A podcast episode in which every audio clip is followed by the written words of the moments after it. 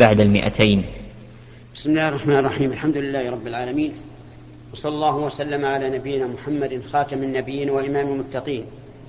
وعلى آله وأصحابه ومن تبعهم بإحسان إلى يوم الدين. أما بعد فهذا هو اللقاء الثامن عشر.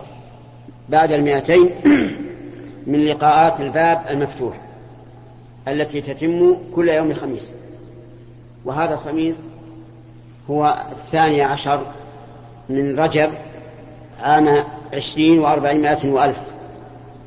نبتدئ هذا اللقاء كالعادة بما ييسره الله عز وجل من تفسير القرآن الكريم ثم نتبعه بالأسئلة. والأسئلة لكل واحد سؤال واحد والضيوف مقدمون على أهل البلد. قال الله تبارك وتعالى اعلموا أن الله يحيي الأرض بعد موتها. قد بينا لكم الآيات لعلكم تعقلون. اعلموا فعل أمر. أمر بالعلم بهذه القضية الهامة وهي أن الله يحيي الأرض بعد موتها. يعني أن الأرض تجدها يابسة ليس فيها نبات. فينزل الله عليها المطر فتنبت وتحيا وتنمو. إذا علمنا هذا ونحن عالمون به نشاهد فإننا نستدل به على قدرة الله تبارك وتعالى على إحياء الموتى.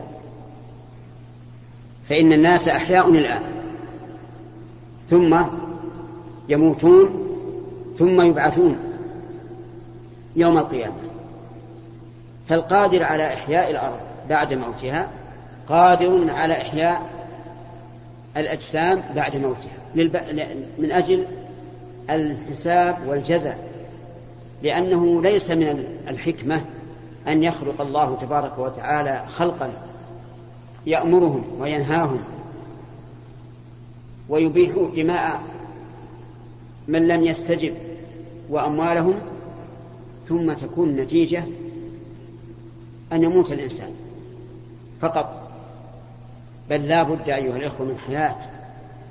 حياة هي الحياة الحقيقية كما قال عز وجل إن وإن الآخرة وإن الدار الآخرة لهي الحيوان. معنى الحيوان؟ أي الحياة الحقيقية التي ليس بعدها موت. وليس المراد بالحيوان الحيوانات الدواب. المراد الحيوان يعني الحياة التامة الكاملة. أنتم الآن تشاهدون الأرض يابسة ليس فيها ورقة خضراء. فينزل الله المطر ثم أجيب ثم تنبت تحيا تنمو. فالقادر على أن يجعل هذه العيدان اليابسة خضراء نامية قادر على أن يحيي الموتى. وبكلمة واحدة قال الله تعالى فإنما هي زجرة واحدة فإذا هم بالساهرة. وقال عز وجل إن كانت إلا صيحة واحدة فإذا هم جميع لدينا محضرون. إنما أمره إذا أراد شيئا أن يقول له كن فيكون. قد بينا لكم الآيات أي أظهرناها لكم. والآيات هي العلامات الدالة على كمال قدرة الله جل وعلا وعلى كمال رحمته. وأضرب لكم مثلا إذا أنزل الله المطر ونبتت الأرض وشبعت البهائم وطابت الأجواء هذا من آثار إيش؟ عجيب. من آثار رحمته. نستدل بهذا على رحمة الله. نستدل بما خلق الله في الكون. من الشمس والقمر والنجوم وما خلق الله تعالى في الأرض من الجبال والأنهار وغيرها على كمال حكمة الله عز وجل. لأنك إذا تدبرتها وجدت فيها من الحكمة ما يظهر العقل. إذا الآيات جمع آية وهي العلامة يعني العلامات الدالة على كمال قدرة الله عز وجل وسلطانه. لعلكم تعقلون. لعل هنا للتعليل. وليست للرجاء. مع أنها في اللغة العربية تأتي للرجاء كثيرا لكنها هنا للتعليل. لأن الرجاء لا يمكن في حق الله. إذ أن الرجاء طلب شيء فيه نوع من العسر. لكن الله عز وجل لا يتصور في حقه الرجاء لكن تأتي لعل لإيش؟ للتعليل أي لأجل أن تعقل. والمراد بالعقل هنا عقل الرشد أي تعقل عقلا ترشدون به. ويكون دليلا لكم على ما فيه الخير.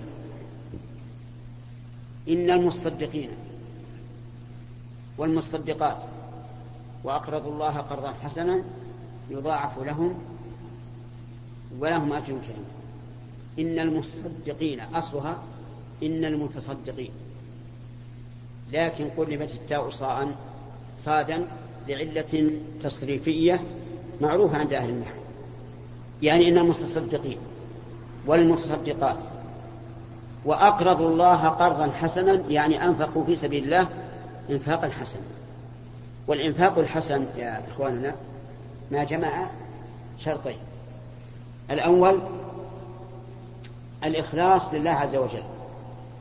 والثاني المتابعة لرسول الله صلى الله عليه وعلى آله وسلم. فالمرائي الذي ينفق رياء هل أقرض الله قرضا حسنا؟ لا. يعني إنسان تصدق على فقير. من أجل أن يراه الناس فيقولون فلان كثير الصدقة. هذا مرائي وصدقته أجب لا تنفعه ولا تقبل منه لأن كل عمل يراد به غير الله فهو غير مقبول. قال الله تبارك وتعالى في الحديث القدسي أنا أغنى الشركاء عن الشرك. من عمل عملا أشرك فيه معي غيري تركته وشركه. إنسان آخر صار يتعبد لله تعالى بعبادات غير مشروعة. صاحب بدعة لكنه مخلص. لو سألته لما فعلت هذا قال أريد ثواب الله أريد التقرب إلى الله. هل تنفعه العبادة؟ لا. لماذا؟ لعدم المتابعة. لعدم المتابعة.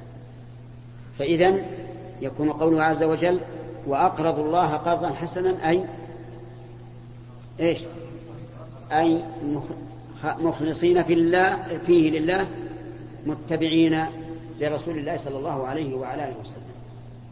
وهنا سؤال. أقرض الله. هل الله فقير حتى يقرض؟ عجيب. حاشا وكلا. ليس ليس فقيرا. ولقد كفر الذين قالوا إن الله فقير ونحن أغنياء. اذا كيف يقول أقرض الله؟ يقول هذا جل وعلا ليبين أن اجرهم مضمون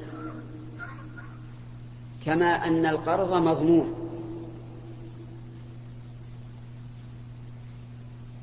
فاهمين؟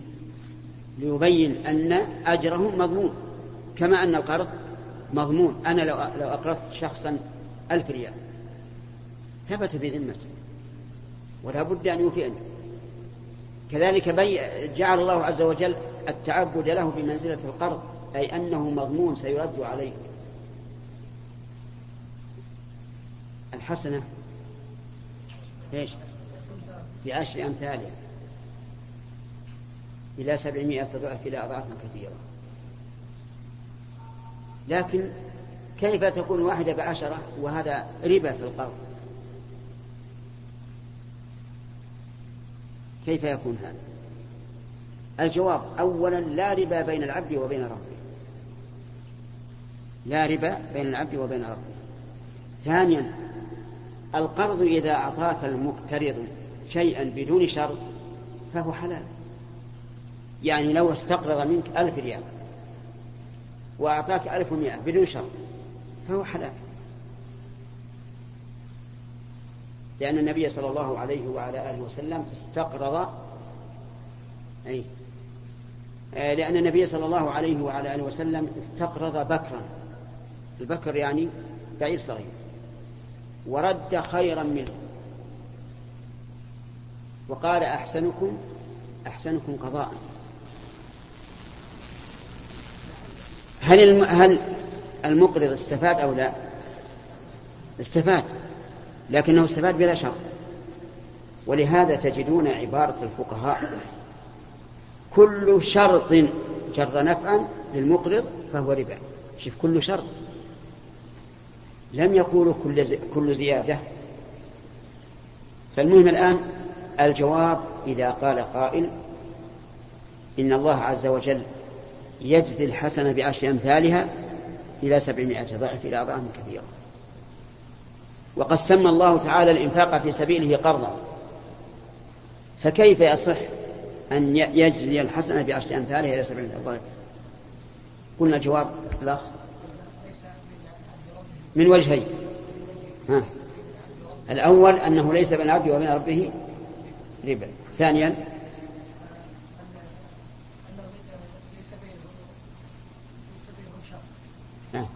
أن الزيادة إذا لم تكن شرطا فهي جائزة. هذه تدل على كرم الموفي. وأغرض نعم. يضاعف لهم. يضاعف لهم. هذه خبر إن. يعني إن المصدقين والمصدقات وأقرضوا الله قرضا حسنا يضاعف لهم. أي يعطون أجرهم مضاعفا. كم؟ جيبوا جماعة. عشرة إلى سبعمائة ضعف. إلى أضعاف كثيرة. ولهم أجر كريم أي ثواب كريم والكريم هو الحسن الطيب. وذلك أن الجنة فيها ما لا عين رأت ولا أذن سمعت ولا خطر على قلب بشر. هذا كريم. وأصل الكرم الحسن. دليل هذا قول النبي صلى الله عليه وسلم لمعاذ بن جبل لما بعثه إلى اليمن. قال له إياك وكرائم أموالهم. يعني إذا أخذت الزكاة اجتنب كرائم الأموال. يعني أحاسنها واتق دعوة المظلوم فإنه ليس بينه وبين الله حجاب. ثم قال عز وجل والذين آمنوا بالله ورسله أولئك هم الصديقون. الذين آمنوا بالله ورسله الإيمان بالله يتضمن يا أخواننا أربعة أشياء. أولا الإيمان بوجوده والثاني الإيمان بربوبيته والثالث الإيمان بألوهيته والرابع الإيمان بأسمائه وصفاته. أعود يتضمن أربعة أشياء. الأول الإيمان الثاني بربوبيته الثالث بألوهيته الرابع بأسمائه وصفاته. تمام. الإيمان بوجود الله لا ينكره إلا مكابر في الواقع. لا ينكره أحد من قلبه إطلاقا. لأن كل إنسان كل إنسان يعرف أن هذا الكون المستقر المنظم لا بد له من موجب ومنظم. كل إنسان. من الموجب والمنظم الله عز وجل. لأنه لأن كل إنسان أيضا يعلم أنه لا يستطيع أحد من البشر أن يتصرف في هذا الكون. من الذي يأتي بالليل مع وجود النهار؟ من الذي يأتي بالنهار مع وجود الليل؟ ما حد يقدر. إذا كل إنسان عاقل فهو مؤمن بقلبه وإن أنكر بلسانه وجود مؤمن بوجود الله عز وجل. وجه ذلك أن هذه الخليقة العظيمة لا بد لها من لا بد من مدبر. لو قال قائل إنها جاءت هكذا صدفة طيب من جاء بها؟ ثم الشيء إذا جاء صدفة ما يكون منظم. لو قال قائل هي أوجدت نفسها. نقول هذا أيضا محال عقلا كيف توجد نفسها وهي وإيش؟ وهي عدم. هذا لا يمكن. إذا لا بد لها من موجب. ولهذا قال الله تعالى في سورة الطور أفرأيتم ما تمنون؟ أأنتم تخلقونه أم نحن الخالقون؟ وش الجواب؟ وش الجواب؟ أأنتم تخلقونه أم نحن الخالقون؟ وش الجواب؟ بل أنت يا رب. إحنا ما نقدر نخلق الإنسان ما يقدر يخلق جنينا في بطن أمه أبدا. قال الله عز وجل يا أيها الناس ضرب مثل فسل فاستمعوا له. استمع. يا أيها الناس خطاب الناس كلهم الكافر والمؤمن. ضرب مثل فاستمعوا له. ولهذا إذا قرأت الآية يجب تستمع.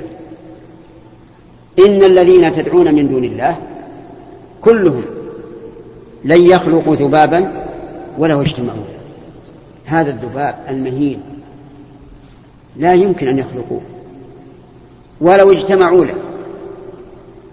فهمتم؟ كل المعبودات ما يمكن تخلق ذباب وهو من أصغر الحيوان وأذلها وأهشها. زد على هذا وإن يسلبهم الذباب شيئا نعم لا يستنقذوه منه. يعني لو أن الذباب أخذ مما من هذه الأصنام شيئا ما استطاعت أن تستنقذه منه. قال أهل العلم المعنى لو وقع الذباب على أحد هذه الأصنام وامتص من الطيب الذي فيها لأنهم يطيبون أصنامهم ما استطاعت الأصنام أن تستنقذه. ضعف الطالب والمطلوب. أقول مرة ثانية لا يمكن لأحد أن ينكر من صميم قلبه وجود الله عز وجل. أبدا. لأنه باتفاق العقلاء. أن كل حادث لا بد له من محدث ولا أحد يحدث هذا الكون. إلا الله عز وجل. هذا واحد. الثاني الإيمان بربوبيته. أي بأنه وحده الخالق. المالك المدبر لجميع الأمور. هو الله وحده. هو الخالق إيش؟ المالك المدبر لجميع الأمور. فلا خالق إلا الله ولا مدبر للكون إلا الله ولا مالك للكون إلا الله عز وجل. حتى ملك الإنسان ما في يده ليس ملكا حقيقيا. الدليل أنه لا يمكن أن يتصرف فيما بيده كما يشاء. الآن هذا قلم هو ملك لي. أليس كذلك؟ لكن ليس لي أن أتصرف فيه كما شئت. لو أردت أن أحرقه أو أكسره منعت. شرعا. حرام عليه لأن لأن النبي صلى الله عليه وعلى آله وسلم نهى عن إضاعة المال. إذا ملك الإنسان لما بيده ليس ملكا حقيقيا بل إنه يختص به عن غيره فقط. الثالث أنه وحده المنفرد بتدبير الأمور. ما حد يستطيع أن يدبر الأمور أبدا. الألوهية هي أن تؤمن بأنه لا إله إلا الله. ما في الكون شيء يعبد بحق إلا الله عز وجل. أبدا. عبادة الأصنام حق ولا غير حق؟ غير حق. الأصنام نفسها تسمى آلهة فهل هي إله حق؟ لا. كما قال عز وجل ذلك بأن الله هو الحق وأن ما يدعون من دونه هو الباطل. إذن الألوهية أن تؤمن بأنه لا إله إلا الله أي لا معبود حق إلا الله عز وجل وما عبد من دونه فهو باطل. وعليه فلا تصرف العبادة إلا لله. والرابع الإيمان بالأسماء والصفات. أسمائه وصفاته. هل لله أسماء؟ نعم. هل له صفات؟ نعم. أسماؤه حسنى. قال الله عز وجل ولله الأسماء الحسنى. صفاته كذلك عليا. ما في صفة نقص. قال الله تعالى وللذين لا يؤمنون بالله لا يؤمنون بالآخرة مثل السوء. ولله المثل الأعلى أي الوصف الأعلى. إذن علينا أن نؤمن بالله وعلينا أن نؤمن بصفات نعم أن نؤمن بأسماء الله وأن نؤمن بصفات الله. أسماء الله تعالى كثيرة ما يمكن حصرها. مهما أردت لا يمكن تحصيها. مهما أردت ما يمكن تحصيها.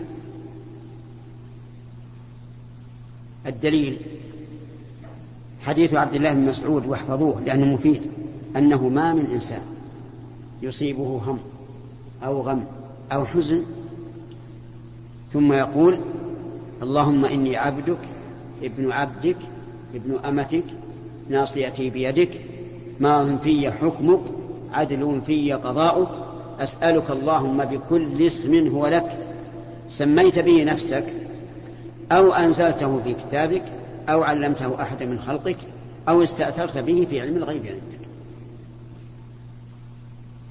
فجعل الله الأسماء ثلاثة أقسام. ما أنزله في كتابه مثل الأخ. مثال الاسم الذي الذي جاء في القرآن الرحمن. أو علمته أحدا من خلقك مثل الرب الشافي. هذه ما هي في القرآن. لكن جاءت في السنة. قال النبي صلى الله عليه وعلى آله وسلم السواك مطهرة للفم مرضاة للرب. وقال عليه الصلاة والسلام أما الركوع فعظموا فيه الرب. هذا أنزله في كتابه أو علمه أحد من خلقه. الثاني ولا الأول؟ الثاني. طيب. أو استأثرت فيه في علم الغيب عندك هذا الثالث. القسم الثالث ما استأثر الله به في علم الغيب. واستأثر بمعنى انفرد. طيب من فرد الله بعلمه فلم ينزله في الكتاب ولم يعلمه أحد من الخلق هل يمكن الإحاطة به؟ لا يمكن.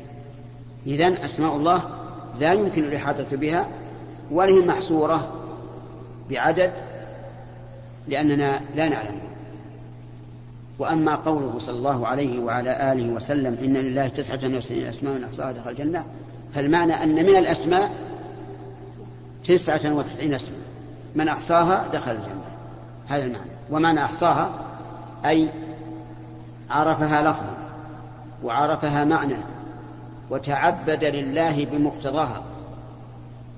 وليس المراد أن تحفظه بس لا لابد من حفظ اللفظ. والثاني فهم المعنى. والثالث التعبد لله بها بمقتضاها. فمثلا إذا علمت أن الله سبحانه وتعالى غفور تعرض للمغفرة. لا تقول الله غفور ويفعل الذنب كل ما شاء. تعرض للمغفرة. استغفر الله تجد الله غفور رحيم. إذا إذا علمت أن الله عزيز تتعبد الله بمقتضى هذا وتخاف منه وتحذر. وهلم مجرى. إذا الآن آه، نقتصر على هذا لأجل الأسئلة. ويأتي إن شاء الله البقية في الدرس في اللقاء القادم. ونكل الأمر إلى الأخ موسى يذكرنا إن شاء الله. ما في أحد بسأل يلا ماشي. ما حكم قتل الحشرات في الحرم؟ إيش؟ قتل الحشرات في الحرم. حشرات. مثل إيش؟ مثل يعني إيش يعني يؤذي ولا شيء؟ مثل إيش؟ يعني مثل الطيور طيور ولا شيء. حمام؟ حرام ولا شيء يعني السؤال يسأل وما حكم قتل الحشرات في الحرم؟ وأردت منه مثالا للحشرات ولكنه عجز. وقال الطيور. ها؟ أي شيء يعني مثلا أي شيء قتل الآدمي آدمي. أنا أدري. أن تقول أي شيء. يعني قتل حشرات يعني حشرات مثل إيش؟ مثلا يعني صار لا أحد يتكلم. نعم. إذا كان داخل حرم يعني مثل إيش؟ مثلا مثلا يعني نمل ولا شيء. النمل أنا ما رأيت نملة في الحرم